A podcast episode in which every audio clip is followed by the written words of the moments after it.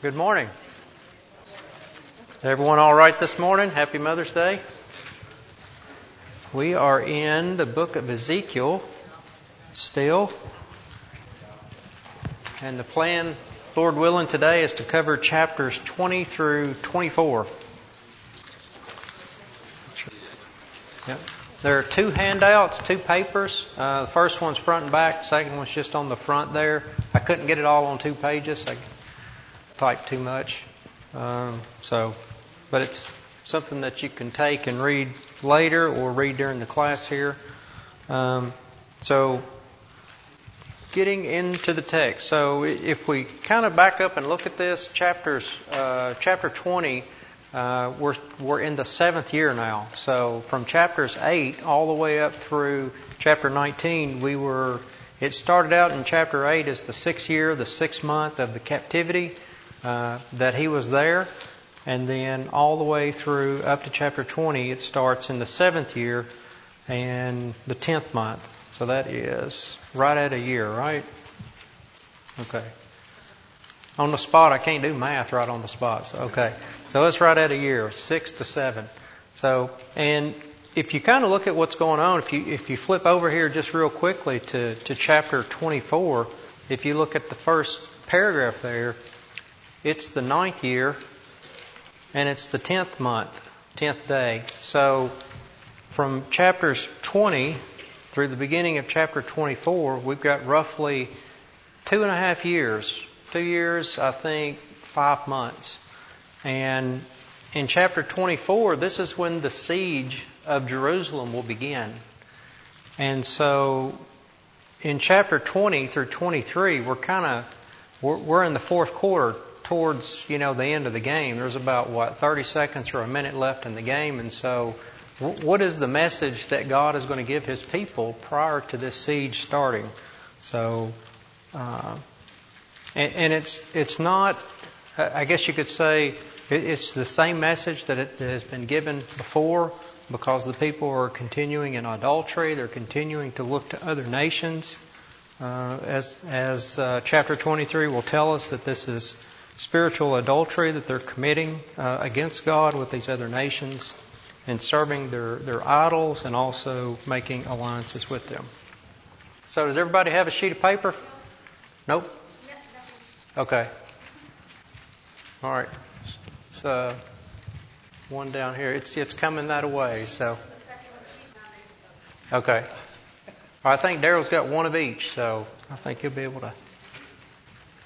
All right, so it's coming there quickly. There you go. All right, so let's go ahead and start starting in chapter 20. Um, so as we said, it's the seventh year, it's the fifth month. This is uh, just and the, the elders of Israel. So the elders of Israel come to Ezekiel's house to uh, inquire of the Lord, and God refuses to be inquired of by them. Uh, and he tells Ezekiel to make known the abominations of their fathers.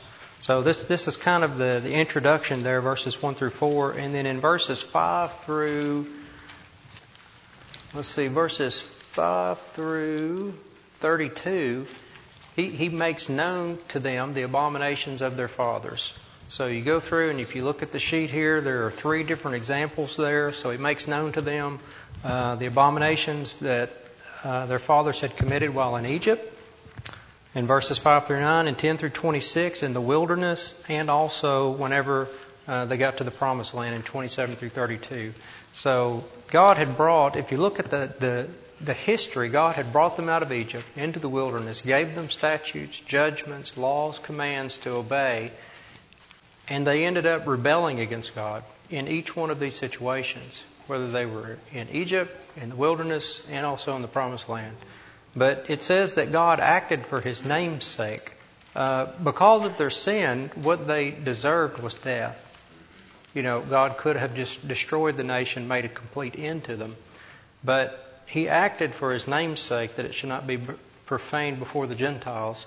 And it, it kind of reminds me of, you know, when they were in the wilderness and they there in Exodus chapter 32, they set up the, the golden calf and they were worshiping the golden calf. And because of this, God told Moses that he was going to just completely destroy them. And then Moses said, Well, then the Egyptians will hear about it, and they'll hear how you were not able to bring them out, but you destroyed them in the wilderness. And then, um, let's see, I think there was another point. Let me just turn over to that real quick. There was another. Okay, he, he would do that for his namesake. So, um, so that his name should not be profaned among the Gentiles, and also because of the promise that he made. That's that's the other point I forgot. So Moses had brought to mention the father, the promise that he had made to Abraham, Isaac, and Jacob that he would bring them into the land. So God will keep his promise and bring them into the land. So it, it's kind of an interesting situation, I think, that, that God has there. It's kind of like his, he has made these promises to bring the children into the land, but they're continuing to sin against them or sin against him. Uh, so he he will and and God cannot uh, dwell or or be around sin. So it, it's kind of interesting how, or I think, yeah, very interesting how God will deal with that situation as far as bringing them, um, keeping His promise, bringing them into the land, uh, continuing to have them uh, as a remnant. He would not completely destroy them, but he would, you know, fulfill his promises there. And in chapter or in verse 33, or actually back up before that, so uh, God says that he would not be inquired of by the elders of Israel. If you look over in verses 31, 32, you can kind of see the reasons there, uh, or actually up in verse 30. Uh, Therefore say to the house of Israel, Thus says the Lord, Are you defiling yourselves in the same manner of your fathers and committing harlotry according to their abominations? So they were made to know the abominations of their fathers because it wasn't because they were being punished because of what their fathers had done, but because they were continuing to, to walk in the sins of their fathers. So they, they were doing likewise. Um, what is the, the saying? Like father, like son, like mother, like daughter, you know. So they had seen those things and they were still doing those things. Um, verse 31, offering gifts to make your sons pass through the fire. That's the idolatry. Uh, and then also, God says there in verse 30, there at the end of verse 31, He said, I will not be inquired of you, uh, by you, what have you, what you have in your mind shall never be when you say we will be like the Gentiles, like the families in the other countries serving wood and stone. So they still had in their hearts, they still were focused on serving the other idols, serving wood and stone, and their not, their mind was was not uh, looking to be obedient uh, to God's commandments. There in verse 33, so even though there's this, uh, the abominations are, are mentioned, you know, in looking at what happened in Egypt, the wilderness, and the promised land, we see this, this imagery of the Egypt Exodus. So God will send them into Babylonian captivity, which they are here now. And then when the time would come, it said God would bring them from the captivity. In verse 35, he said, I will bring you out into the wilderness of the peoples, and there I'll plead my case with you face to face, just as I pleaded my case with your fathers in the wilderness of the land of Egypt. So I will plead my case with you says the Lord God. So it, it's kind of that imagery. So after they're in captivity, in Babylonian captivity, similar to the way that they were in Egypt, God would bring them out into a so-called wilderness, enter into judgment with them there, and then He would bring uh, that remnant into the land of Israel.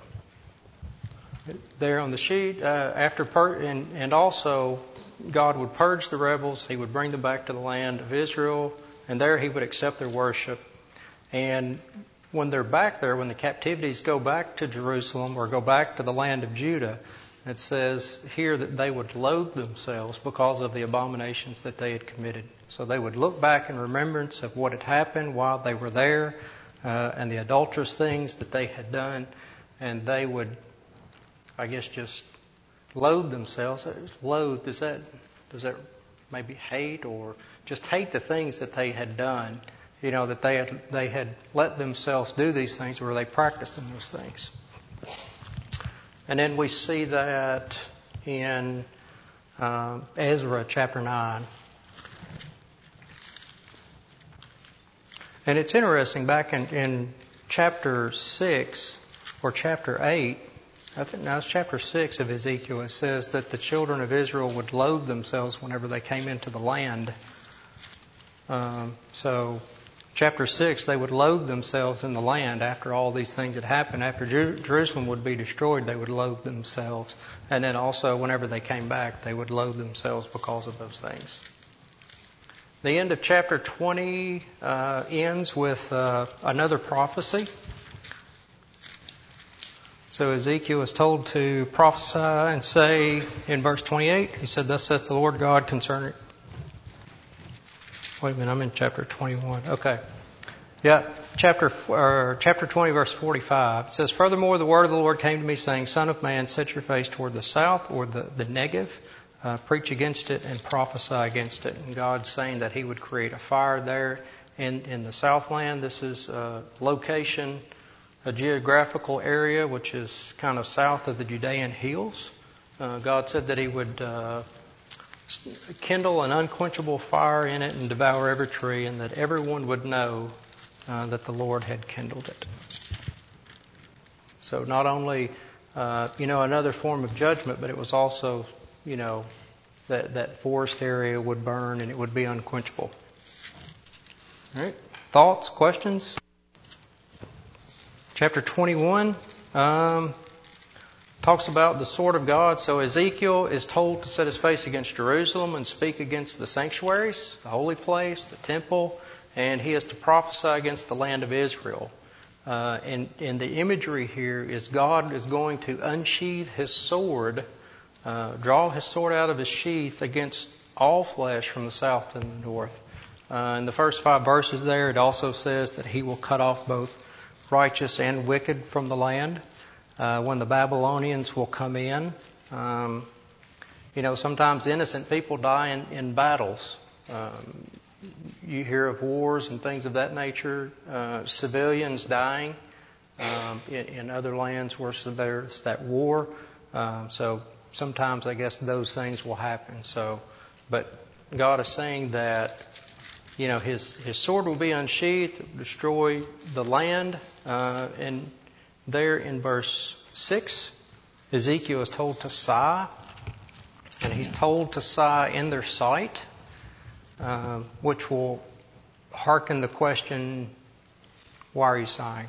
So this this is something that God has them to do so that they will ask that question and when he uh, and he's he's told to sigh with a breaking heart and bitterness uh, before their eyes of the news that is coming uh, and he says that it will come it is coming and it will be brought to pass uh, I guess you could say once they heard the news every knee would melt or it says every heart will melt all hands will be feeble every spirit will be faint and all knees will be weak as water uh, that God is saying that it will come to pass. Um, this this sword that He is bringing about. Um, in verses 8 through 17, Ezekiel is prophesying again. Okay. Verse 8 says again, uh, the word of the Lord came to me saying, Son of man, prophesy and say. So this, this next section here, Ezekiel is told to prophesy. He's going to uh, talk about the sword. He's going to talk about, give a description of the sword of God.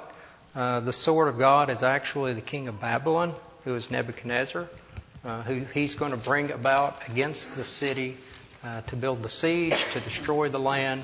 Uh, and this is how God is executing the judgment upon them. But if you look at the description, it's, it's described as being sharp and polished and flashing like lightning, flashes like lightning. Um, and it's against all the people and against all the princes of Israel. So what what's that imagery bring to mind when it says that it's sharp, it's polished, flashes like lightning? Okay, Word of God. All right. Anything else? No. When you sharpen that knife, when you polish it, make it, um, I guess you could say, easy to use. It's going to be very um, It'll produce a, a great slaughter. The, the judgment that is going to be brought about, it's going to be uh, complete. Anything else? No? All right. Beginning in, in verse 18, uh, Ezekiel was told to make a road sign. So he's going to make a road sign and he's going to put it at the uh, the head of the the head of the road to the city, and it's it's going to kind of be like a fork in the road, I guess you could say. So he's going to make a, a road sign that re- leads to Rabbah of the Ammonites, and then he's going to make a road sign that leads to Jerusalem. And so Nebuchadnezzar is pictured here as using uh, divination uh, to determine which way he's going to go, and it says that it's brought to remembrance. Uh, Jerusalem's sin that they that they might be taken. Um, back in chapter 17, we read about uh, how Nebuchadnezzar had come to Jerusalem and set up, uh, I guess you could say, set up Zedekiah as the king, uh, and then he entered into a covenant with them. And then Zedekiah ended up breaking that covenant by sending ambassadors to Egypt to send them horses and to help them uh, in battle against the, the Babylonians, which Egypt would not do. They would not support them, they would not help them. And th- this is something that Nebuchadnezzar brings to mind whenever he's making this decision, saying, oh, they, they broke the covenant, they've rebelled even against Nebuchadnezzar, which in turn meant that they were rebelling against God as well. All right? So he makes this road sign up. He chooses to go toward Jerusalem. Their sin is remembered. And then the, that's uh, verses 18 through 27, and then 28 through 32. This is a prophecy against uh, the Ammonites. So it does say that God would, after the destruction of Jerusalem, it says that He would sheathe His sword, meaning that the judgment or the destruction of the Ammonites would not come at that time, uh, but He will, I guess you could say, unsheathe it again. Uh, we find in chapter uh, 25, verses 1 through 7, that Nebuchadnezzar would return uh, to Ammon and he would destroy the chief city of Rabbah. You know, the, the, the, the Ammonites would not be completely destroyed at that time, but over the course of time, they would eventually all die out. And if you see there in verse 32, it says, You shall not be remembered for I, the Lord, have spoken. So even though they weren't completely destroyed by the Babylonians there, not all of the Ammonites were killed, they will eventually all die out and then they would not be remembered, uh, especially as a nation, any longer. All right, thoughts?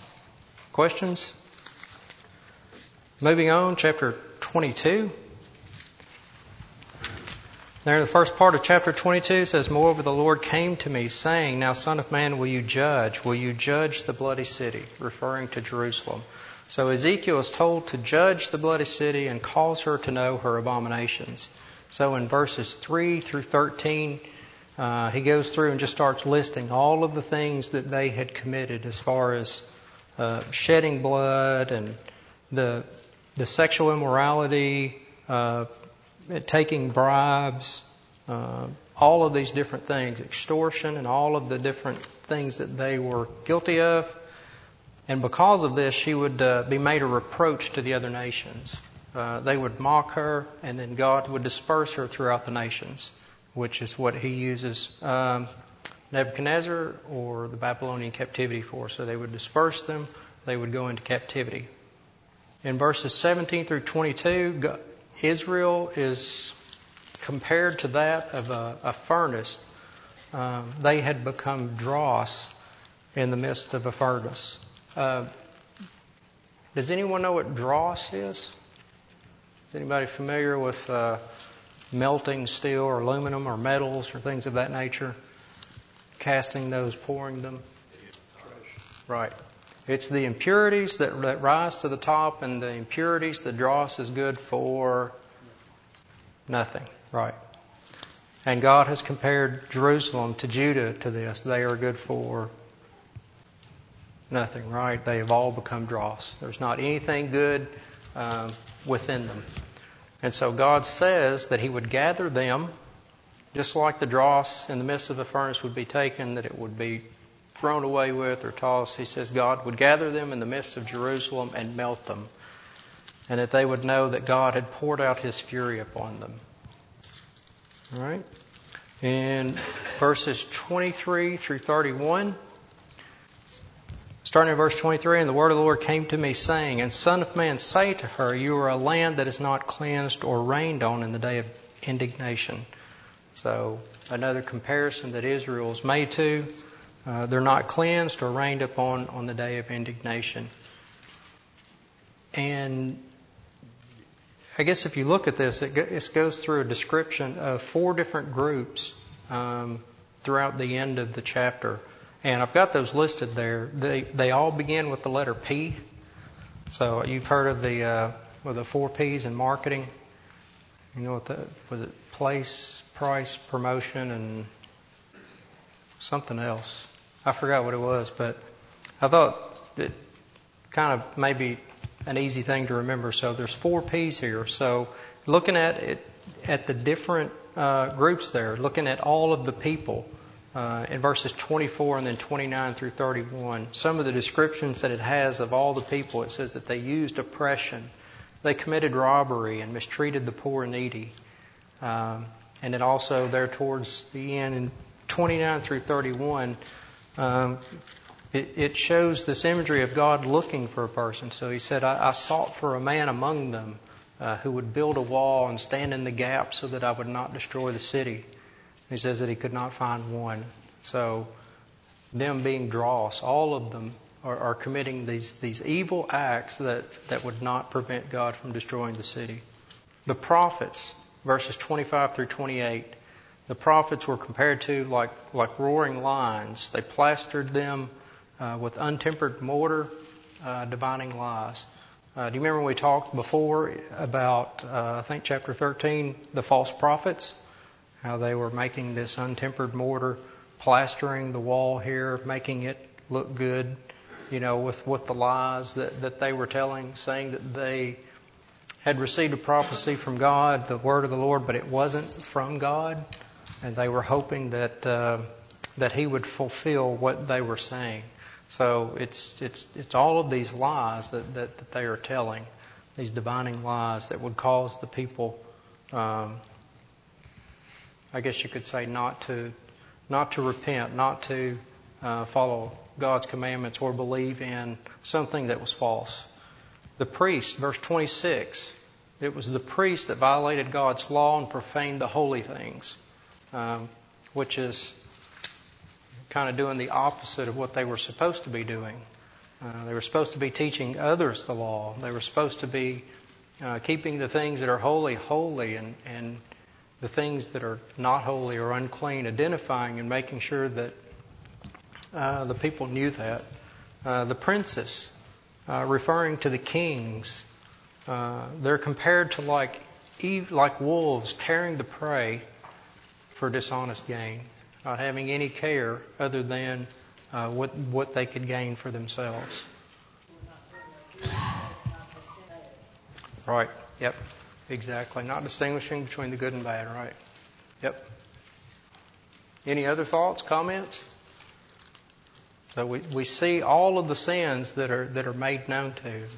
Mentioned as a bloody city, she has become dross not not useful for anything. And then there towards the end of the chapter, or the last part of the chapter, 23 through 31, uh, they're a land that hasn't been cleansed or, ra- or rained upon, and we see all of the evil things that, from top to bottom, right, from the princes, the priests, all the leadership, the officials, all the way down to all the people. They had come to that point where uh, destruction of the city was was upon them, I guess you could say. Any other false questions about in chapter 22? Chapter 23. Uh, chapter 23, it's, I guess you could say, I don't know if this is a continuation of, but it makes me think of chapter uh, 16 where it talks about the unfaithful um, wife. Here, it's about um, two harlot sisters uh, named Aholah and Aholibah. Uh, in chapter 16, the focus was more upon Israel's desire to, from a religious decay, religious standpoint, seek after the idols and worship those, those idols of other nations. Here in chapter 23, it's more about the alliances uh, that they were making with these foreign nations, with Egypt, Assyria, Babylon. So here in chapter 23, it says in the notes, Ezekiel portrays two kingdoms as two sisters who committed harlotry. They ignored God and sought alliances with foreign nations, even adopting their idolatrous practices. And this began as, as early as the time that they were in Egypt. Samaria, which is the northern city of Israel, the ten northern tribes, is referred to as Aholah, and then Jerusalem, the capital city of Judah, the southern tri- two tribes, uh, is Aholibah. So this, this summary is made there in, in verses 1 through 4. 5 through 10 talks about Aholah. So the older sister being Aholah, Samaria, uh, says that she had lusted after the Assyrians and defiled themselves with their idols, uh, going to, paying tribute to them, seeking alliances with them. Uh, but it ended up, God delivered them into their hands. So He delivered them into the hands of the Assyrians who would slay her with the sword, as it's mentioned. Um, and we know what happened with the northern tribe. They would eventually be destroyed, taken away captive by the Assyrians in 722 BC, and they would never return or become a nation again. So they were taken away captive. And there in verse 10, I believe it is, it says that she became a byword among women, for they had executed judgment upon her. So this, the uh, Samaria is just now a byword. So she was completely destroyed. Looking at the next verses, beginning in verse 11 all the way through verses 35, we see Aholibah, the younger sister, Jerusalem, the southern kingdom, she saw all the things that had happened to her older sister, uh, Samaria. She saw what had happened in the alliances that she had made, taking, you know, their idols to worship them. They, they saw what happened, how she was destroyed, yet she didn't learn from those things. But rather, instead of learning, she actually became more corrupt than her older sister. So, she not only it says that she became more corrupt in her lust for the Assyrians, and also she increased her harlotry, it says, to include the Babylonians. And then the same thing would happen. God would deliver her into the hands of the nations that she had made these alliances with. Uh, we know that Judah will be destroyed. So the siege is coming there in chapter 24. Uh, chapter 33, we see a messenger come with the news that Jerusalem has been destroyed. Um, and we know that the people will be taken away captive to Babylon beginning in 606 BC. So this, the, the, the, the siege that's coming, that will actually be the third siege of Jerusalem, or the third taking away. The first one coming in 606 BC, the next one in 598, and then the last one in 586 BC. So when the Babylonians will come in and completely take everyone away who is not killed, uh, take them away captive, and that he will destroy the city. He will come in, burn, tear down the wall, burn the temple, burn everything. Uh, and she will remain there until 536 BC, uh, whenever the Medes and the Persians will send uh, send them back to, to Israel. And in verses 36 through 49, here we see sisters both sisters judged. So both of them are judged for their abominations, and uh, they're both are judged, and their abominations are declared to them. Uh, it says, "An assembly shall be brought together, uh, be brought to them trouble and plunder." Let's see. Go look at verse 36 real quick. Okay. So uh, an assembly shall be brought together, and they will trouble and plunder them. They will be repaid for their lewdness and pay for their adulterous sins. There it is in verse 40. So in verse 46, there was something specific I wanted to look at here. It says, it says, For thus says the Lord God, bring up an assembly against them, give them up to trouble and plunder, the assembly shall stone them with stones and execute them with their swords. They shall slay their sons and their daughters, burn their houses with fire. So it, it's, you know, it's still that within the law, you know, I guess, um, when someone was sentenced to death, they, uh, one of the ways that they would carry out that is, is to stone them to death with stones. So we see that imagery there. Uh, and, and in verse 49 it says, They shall repay you for your lewdness all of these things that are coming upon them is not.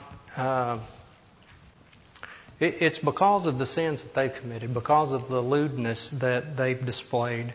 Um, says, You shall pay for your adulterous sins. Then you shall know that I am the Lord your God. So all of the things that are coming upon them is because of the sins that they had committed. All right, thoughts, questions? Yep.